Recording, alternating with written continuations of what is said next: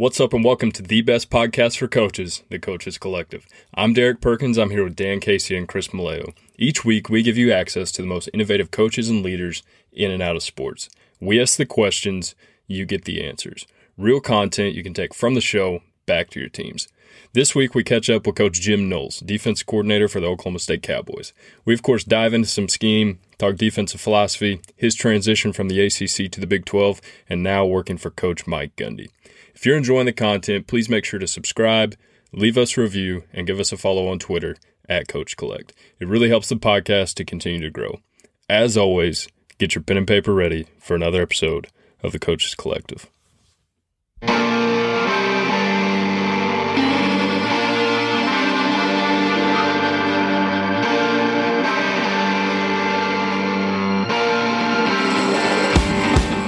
Welcome, everyone. This is Chris Maleo with Dan Casey and Derek Perkins. Our guest today is Coach Jim Knowles, the defensive coordinator at Oklahoma State.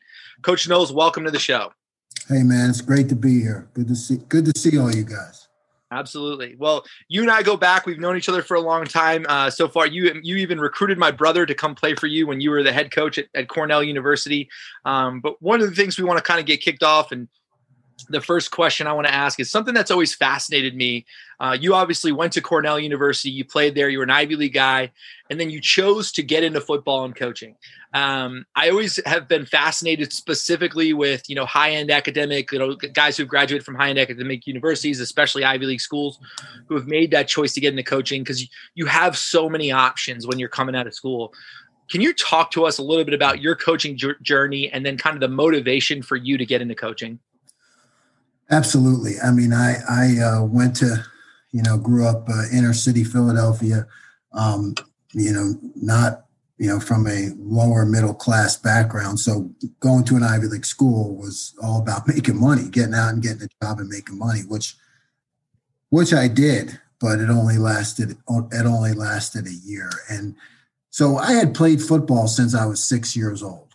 So every football season since I was six and in Philly, I was coached by cops and firemen and plumbers. And these guys um, really saved my life growing up in the neighborhood that I did. Um, they had such a profound influence on me. Um, these volunteer Pop Warner coaches um, you know, who who used to tell me stories that they would go to my my grade school, and if I wasn't getting A's and B's, I couldn't play. You know, later on, I found out that was all that was all BS that they were. but, but, you know, I believed it. I was one of those. I was one of those kids, you know, even though we didn't have a car, you know, we had one car, and but I but I would I would sit like on the stoop with my helmet and pads on, you know, three hours before practice, you know, or make make uh, my mother uh, have dinner ready three hours before practice because the coach told us you better eat, you know, two hours before practice. You know, I just did whatever. I mean, literally, it was it was it, it added football added so much structure to my life that was missing in kind of a crazy environment, and I did it since I was six. So when I got my big Ivy League job and um, in the real world, the one season I have not, it was, um, I graduated in 87. So it, it was the season of 87 was the one year I haven't been in football since 1971 when I was six. And, you know, I think nowadays I'd probably get arrested and they would call me a stalker because I was hanging around. I was literally doing hanging around high school fields, like outside the fence, looking in, you know, smelling the grass, just like in my suit, in my Wall Street suit, kind of looking through the, you know, I was just, um, I missed it so much. So um, I uh, contacted my uh, college head coach, um, Maxie Baughan, who was a great NFL player and really had a great, profound influence on, on me. Um, wrote him a letter. God, you guys don't even know. You're not even old enough to know what a letter is. Wrote him and uh, he called me up in the spring of 88 and he said uh, he's a southern guy right so hey hey boy I, I got a job for you i said coach i got a job you know i'm making six figures right out of college. I'm doing great. He's like, yeah. He said, I'll pay you three, 3000 give you some free meals and, and put you, up, give you a bed in the locker room, you know? And I said, I said, I'll, I'll take it, you know, I'll take it.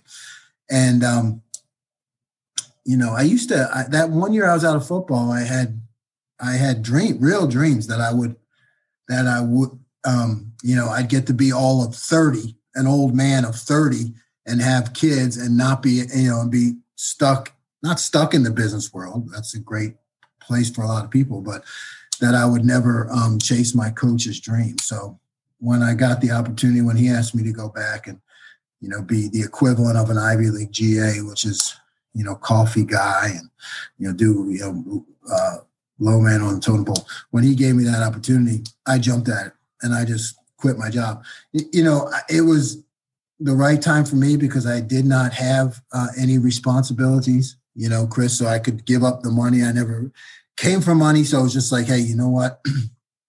and, you know, my parents were like, hey, you know, go ahead and, and uh, chase this dream.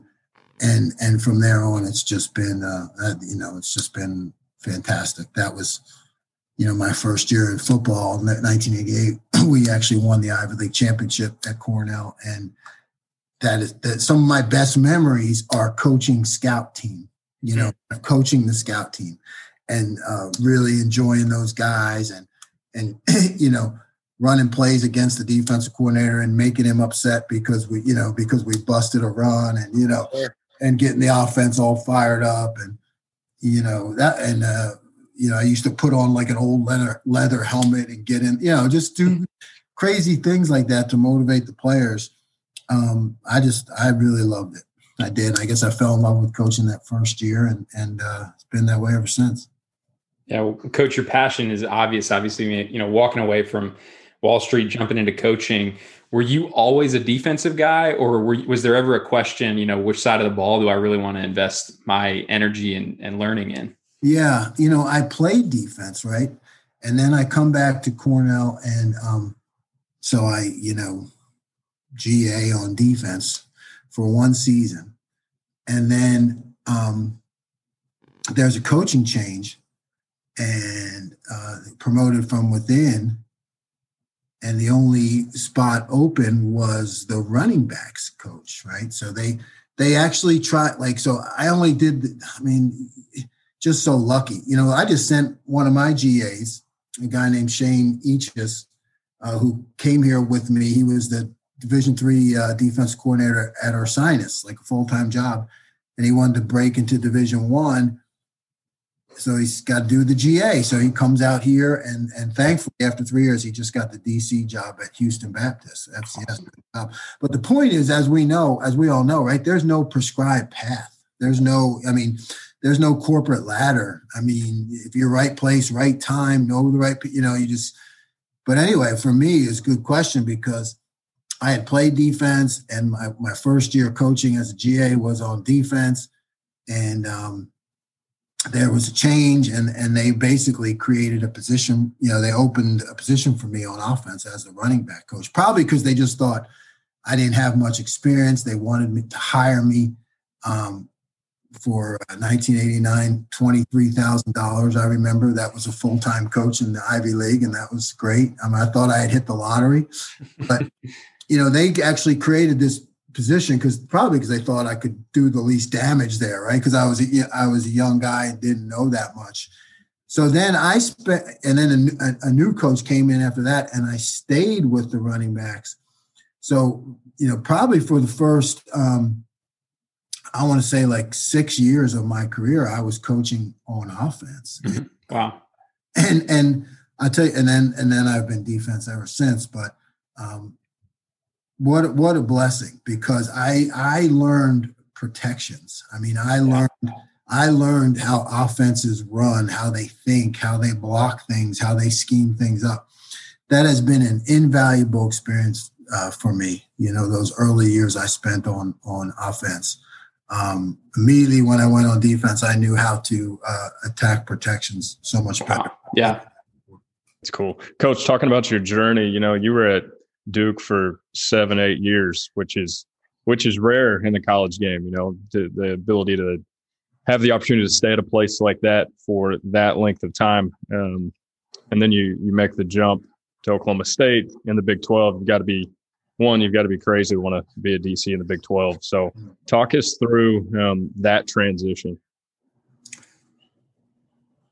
Well, you know, you guys know David Cutcliffe, um, head coach at Duke, and he is as advertised. He is um, about as quality as a person, a coach as you'll ever experience in this profession. I mean, I've, I've been in it with a profession now since 1988, and he is as, as solid and um, as a coach, a mentor, all of that. You know, so I was with him at Ole Miss. You know, we won the mm-hmm with Eli Manning.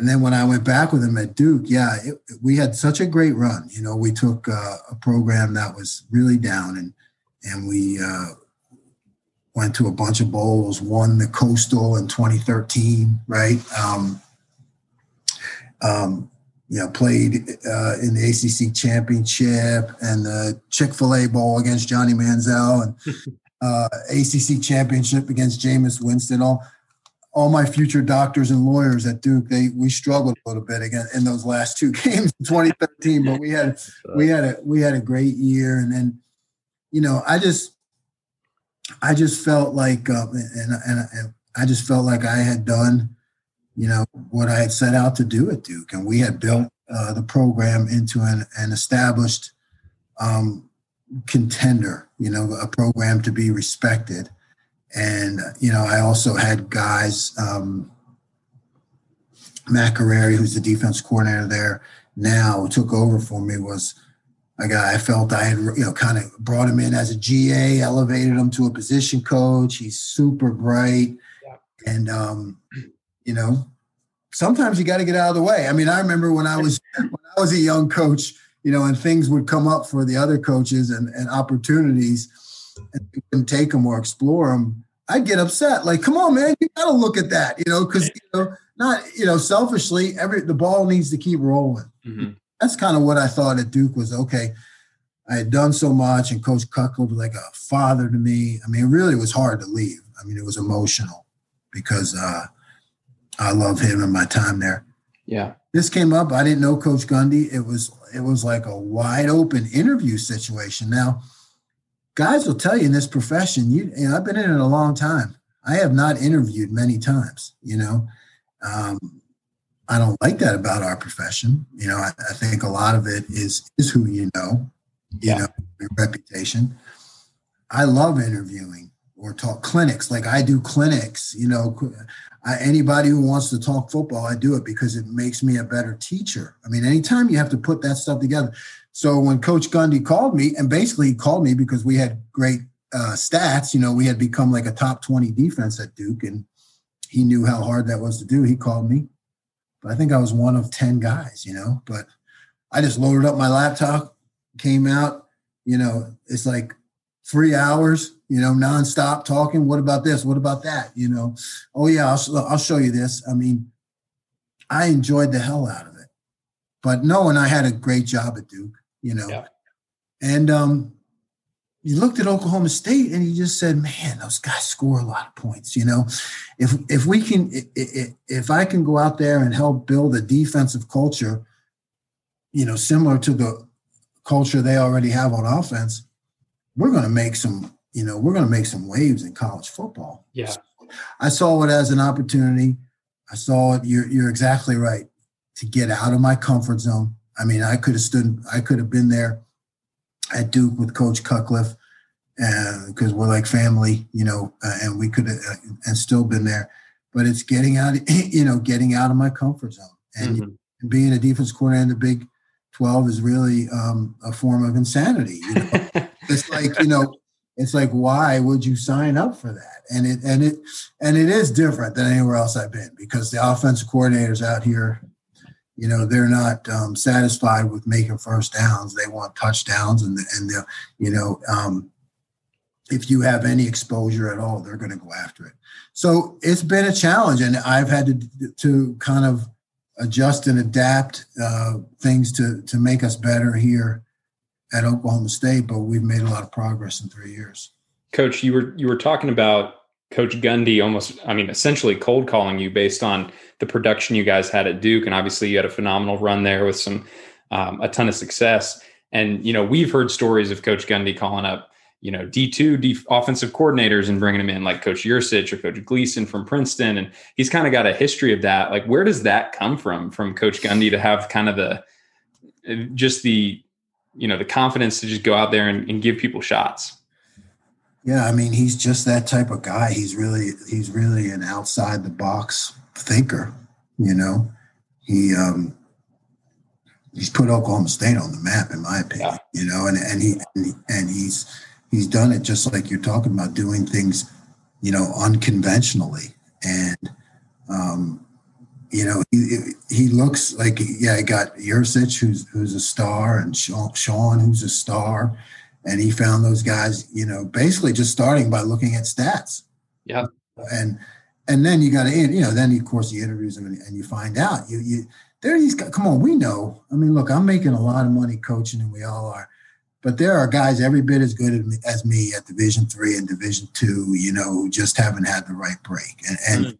and so that's he he looks for that, and he and he he sees the stats and that's, you know, we had some good stats, you know, points per drive and things like that at Duke and third down.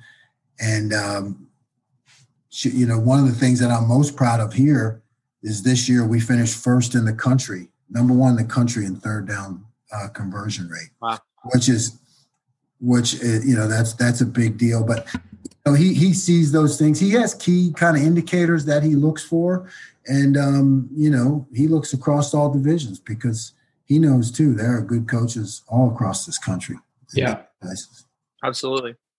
Coach, you know, can you talk a little bit about your? I mean, you're the head coach of the defense. Can you talk a little bit about, you know, you, talk, you touched upon Coach Cutcliffe, his impact on you, you know, as a as a person, as a coach. Can you talk about maybe how some of your, you know, the the other coaches you've played for and coached with have impacted you, and then how that's affected your ability to communicate and lead, a, you know, a football team, a defense specifically, and like what that looks like for you. Like, what's your leadership style? Yeah, I mean, you know, when you get to be my age in the profession, right, you're gonna, you know, you take you take a little bit um, from everyone. You know, I'm uh, I can be pretty uh, intense on the field with the players in terms of um, being demanding um, in their production and trying trying to uh, treat practice like a game. You know, and and and I really did get that from from uh, Coach Cutcliffe, and uh, also also from uh, Jim Hofher, who, who, I worked for first at, at, at Cornell, later when mm-hmm. coach at Buffalo, uh, was the head coach at Buffalo. He came from uh, Johnny Majors. Jim Hofher worked for Johnny Majors. David Cutcliffe worked for Johnny Majors. You know, they all then they go back from Johnny Majors back to like General Neyland, uh, you know, right. You know, yeah. and and and Bear and then Coach Cutcliffe um, was a student assistant for Bear Bryant when he went to Alabama. Wow. Yeah. So that and and and the biggest thing I got from from from those guys, you know, the organization, the coach's manual, that kind of thing, but the um, make practice like a game. You know, hold your players accountable for what they do in practice, and that's a little different thing. And sometimes I joke with the defensive guys because you know, some, you know, the guys who are more laid back and be, oh, you know, that's why we practice, you know, we, you know, you know, and the players will laugh at me because no, I, you know, I want perfect practice, perfect practice. You Yeah. Well, you're never going to get it, but you're pushing, you're pushing, you're pushing. Yeah. To, to try to make every rep um, count, you know. Um, I was with uh, Gary Darnell at Western Michigan, and Gary Darnell has you know, worked for the AFCA most recently, but you know a long time defensive coordinator at uh, Texas and uh, Notre Dame and Texas A&M, just really a well-known uh, name on on defense. And he had a he had a, a, calmness about him, you know, a confidence about him, and uh, you know, uh, you know where you could reach a point in the week where you know, the hays in the barn. You got to be good with what you did in your preparation. And, and he never really let too much get to him. and I t- I've taken that. You know, I've I need a little bit of that. I need that to to kind of dial myself back sometimes. Mm-hmm. And he was also big, he was also big on, you know, the um, progression of teach, uh, motivate, demand. And I've this with me. I, you know, I've taken this with me because you got to be a great teacher. You got to be a great teacher. And I've really tried to take that to uh, another level when we were reaching today's audience, which, as we know, are, um, you know, the generation of instant on, instant gratification, all right, you know. So we just had a meeting the other day. So now, now the meetings are, you know, you know, walk in, music is blaring. You know, I'll be up there doing a rap dance if I have to do something to get them going. You know, and um, and then everything I do uh, on the screen is interaction. You yeah. know, like I like we teach defensive fundamentals, and uh, one of them is smart swarm, and and and we I say smart swarm, and they all have to say it takes 11 mm-hmm. you know, or when we talk about um, vicing the football on defense, you know, uh, they I say vice and they say own your hip. You know how important. Mm-hmm. Right. So I try like every fundamental we teach, we try to make them say something from the audience so that they're that they're responding, and then everything is hotspots now, right? So mm-hmm.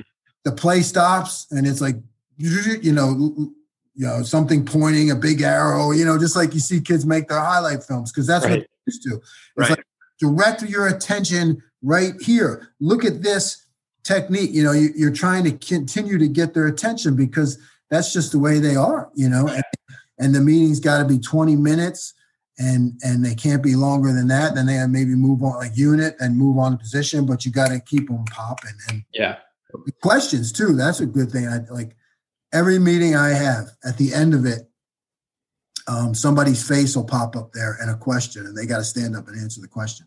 You know, so they they you know you have to be paying attention all the mm-hmm. time. But that that um, philosophy of being a good teacher, I think Coach Darnell kind of taught me because, like I said, he was he was teach, motivate, demand, where he, his big thing was demand was last, right? I mean, you you can't demand anything from the player unless you've taught them really well. Yeah. And then you've mo- and then you've given them a reason to do it. You've motivated them to do it. Mm-hmm. And um, Coach Cutcliffe always used to say, you can't tell the difference between a player who doesn't know what they're doing or a player who's unmotivated. Mm-hmm. You tell right? I mean, you may you may make an assumption when you're watching the film, but you don't know. A lot of coaches want, you know, they want to get upset at the kid because he's not. He looks like he's just kind of flopping around out there on the field, or doesn't look like he has direction. Well, maybe he probably doesn't really. He doesn't know what he's doing, right? You know, and he doesn't want to say. He doesn't want to say it. So it was teach, and that's why we've tried to be creative with new ways to teach new ways to motivate it, to, to motivate them to get them interest. Go back and teach, go back and mo. You know, if you do all that, then and I'm pretty demanding, but they trust me. They trust you. They trust you, you know, and you can push them, even though um, you know, kids nowadays are, are probably more sensitive than we are. And that's a good thing, right? Because our coaches used to grab our face mask and do all that, you know, all the things. And, and, I'm not saying, and, and I'm glad things have changed. And I'm glad that we're protecting our players more and everything that we're doing. Um, but they have to believe that you that you care about them. You know, yeah. Coach Darnell was big on the one, you know, big on the one. They don't they don't care how much you know, but they know how much you care. You know, I mean, that was one of his. So, so um, that's where the relationship with the players comes in for me. You know, if I'm spending a lot of time teaching them and I'm on top of I'm on top of things. Like one of our big things is explosive plays. Like you guys know how that can crush you, right? If you're defensive, you're giving up too many big plays, you know, and we've gotten better every year. But every time we go over them on Sunday, and uh, uh, the category is called defend explosives, and the players say five or less undefeated because they know you know they know I've taught them through my history that if we give up five or less explosive plays, we can win every game that we play. Mm-hmm. And then every one that we have, though, I have to give it. I give them a reason why why it happened. Yeah. Not if just a corner gets beat or something like that. I'm not going to put that up there. You know, I'm not. I don't want to embarrass the kid. I'm not going to. You know, those things happen. That's why we have five of them, right? We're going to get beat from time to time. But if there's something that our defense just spits up and we look bad, I, am going to tell them why. Mm-hmm. And a lot of times I am going to say, this is my fault. They ran this play against this defense. They got us. You weren't prepared for that. This is my fault. And that builds the trust. You know, yeah. that's and and and now they know that you're in their corner. You know, mm-hmm. never am I going to say that something was a player's fault. You know, um, right? And that goes back through Coach Cutcliffe, the Bear Bryant. I remember, you know, when you win, it's all the players. When you lose, it's your fault. And, and you and, and and you know what? Don't be in it if you're not going to be like that because that's yeah. you know that's what we have to do. That's how we have to lead these guys. They have to see us taking responsibility because I'm not going to always be right. There, one of the things you learn being in coaching this long, no matter how smart you think you are, is that there is a God and it's not me. You know, I'm not. Mm. I I trying to control an uncontrollable game. That's what makes it fun. But yeah, you know, you're going to make mistakes. I'm going to make mistakes. They're going to make mistakes. If I'm going to ride them, I got to. You know, sometimes they'll rib me too if I make mistake, and I'll hear about something. You know, the one bad call I had. You know, particularly when we win. If I had, a, they'll just lay they'll just lay into me on that call. How the hell did you call that, coach? oh man, I had one bad call, but that's the uh, yeah. that's the rapport you need. You know, no doubt. Yeah, coach. I've also heard you talk about just in other interviews. You your your goal, um, and correct me if I'm wrong, is like you you want your guys to be able to teach you the defense. So I mean, talk to us about that. How do you get guys to that point? When do you know? Yeah, that's a great question, and thanks for bringing it up because yeah, that is my goal. You know, um, you really don't know until you see it in action, right? Because you don't want to. Um, you constantly ask questions, right? And that's part of my questions that I ask in the meeting. And you're constantly trying to engage them so that they have, you ask them a question about the defense, and they have to, um, you know, be able to answer it. But not only, but they need to be able to answer it uh, quickly, you know, like because I it, it, plays over, so I'll get on them. You know, like if I ask them something and they go, uh, they stand, you know, thousand one, that they're thinking, I'm like, over, done, sit down, next guy. You know. And then one of the things that we do, which is kind of cool, I know because it costs me uh, money every uh, year because I have to take the winning position group out to dinner, is we play these game shows. And I tell you what, people who see it, you would think it's kind of corny and the, the players have so much fun. Like we play, uh, you know, $25,000 pyramid, and the one guy has to sit there and describe, you know, maybe the stunt is called a ram stunt, and he has to say, you know, uh, when the end comes underneath the tackle, and the other guy says ram, ram you know what I mean? And, you yeah. know, and, uh, and uh, you know, maybe it's a coverage, and they have to describe it without they have to say, um, this is when the safety uh, plays the uh, vertical hook technique in number two, right? And they and then and then and then they have to have they have to have the name. So we play these game shows and uh, Pictionary, mm-hmm. uh, Jeopardy, right, and um, Cash Cab, where they answer quite right all. And, and, and in essence, they are they are teaching each other and training each other uh, on the defense and quizzing each other, and um, they love it. They love it. It's kind That's of awesome. They love it.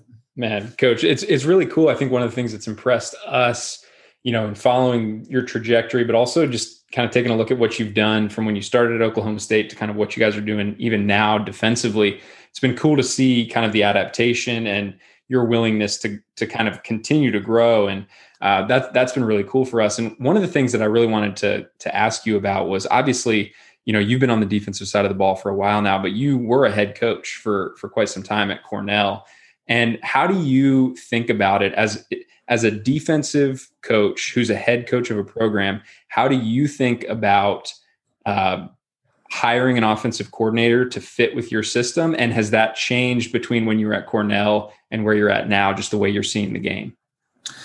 Yeah, it has. It has changed. You know, um, when I was a when I was a head coach at Cornell for the first couple years, I still ran the defense, but you know, I was consumed by it. And I got to be honest with you, I didn't put too much thought into who the offense coordinator was because I thought I could, you know, save the world with defense. You know, I mean, you know, sometimes you, yeah, sometimes you need a little bit of ego reduction, but I did, I didn't put um, that much thought into it. And you're right, having been now into the Big 12, I have seen so much.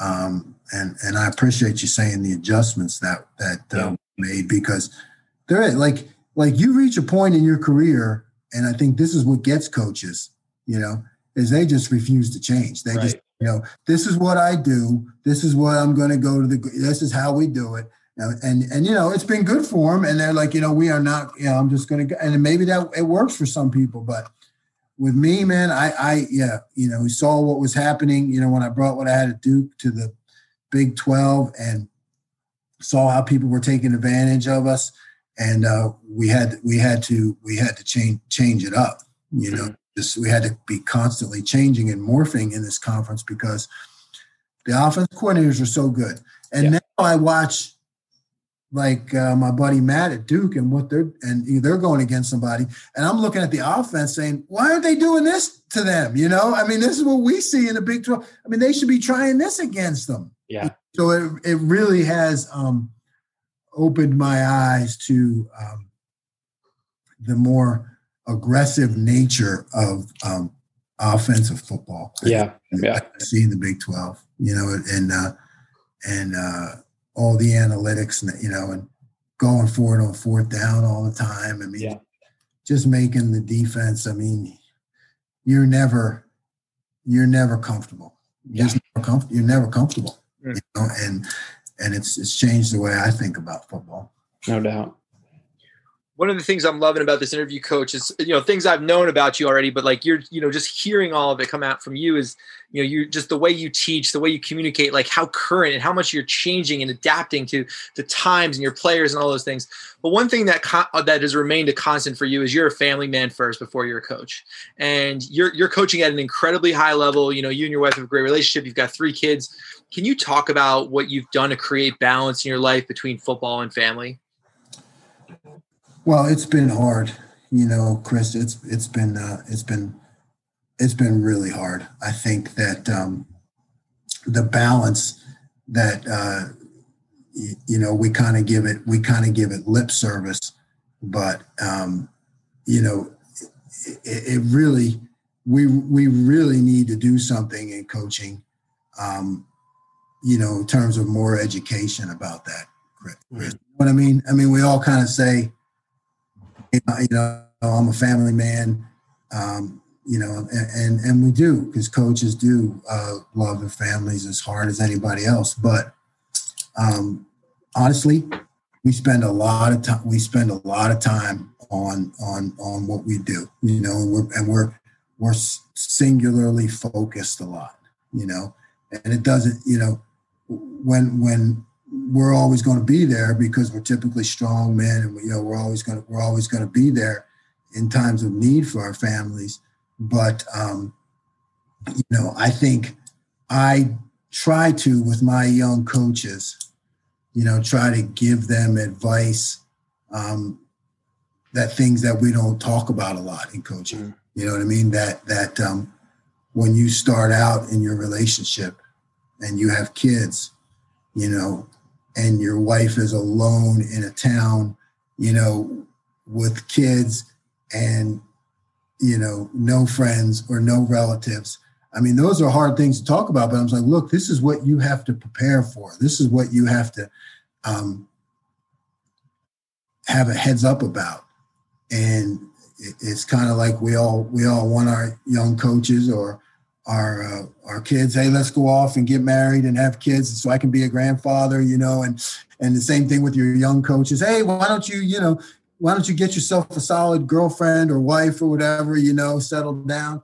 But we need to give them the, the education. We need to say, look, you know, you need to take like like with with my guys now, you know, because Coach Gundy allows us to, you know, allows me to pretty much run my own schedule. I mean, if my guys have a, you know, basketball game or they want to see their kids, you know, baseball game, or, and and I tried to be like this when I was a head coach at Cornell too, because this is it.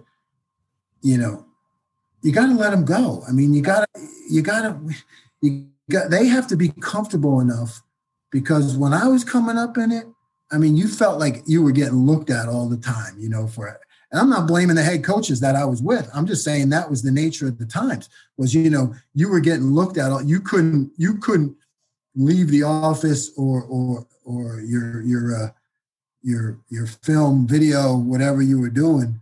I mean, you you you were judged a lot by how long you worked, not necessarily yeah. how effectively you worked. And I don't think that's going to hold up now with this generation. You know, I think we need to we need to um, look at it a lot differently. You know, from from the older coaches in the perspective, kind of need to say, hey, look, you know, the way we did it is is not the best way to, the best way to do it. And I've tried to model that when I was a head coach and with my staff now. You know, guys just calling, hey, I want to take my kid to school today. Absolutely. You know what? We're studying two minutes. We can wait a half an hour. You know, uh, come yeah. on. You know, we can wait a half an hour to, to, to do this thing. It's not uh, it's not all about outworking the competition in terms of the hours that you put in you know? It's how effective can you be? And uh, you know i just think we need to do a better job modeling that. Yeah. Wow. Wow. No doubt. Well coach knowles we we certainly want to be respectful of your time and we can't thank you enough for for this interview and uh, just taking the time with us. We're obviously all young coaches and, and look up to guys like yourself a lot guys that have have done things the right way and continue to grow throughout the, the course of their career. So we just appreciate what you're doing, and we're certainly gonna, certainly going to be rooting for you guys this year. Thanks, guys. I, I, I appreciate what you're doing. You know, I like the way that you're talking about other issues aside from just uh, X's and O's and schemes. I mean, you know, look, we all you know we eat that stuff up as ball coaches, but um, there's more to all of us. You know, I actually have a a, co- a mug, a coffee mug that says "Coaches are people too." You know, right. that's what I. That's what I. Uh, when my, my my players, you know, when we're having fun together, I'll be like, "Hey, man, coaches are people too." You know, be nice to me. You know, so I'm. But I appreciate you guys looking into the bigger picture of what makes coaches go. You know, and I'm Absolutely. glad to be able to share. Yes, sir. We appreciate it. Coachy, thanks, brother. You were awesome. That was great. Appreciate it, guys. Always. We'll catch up soon. Okay, man. All right. Talk to you. Take All it right. easy. All right, coach. See you.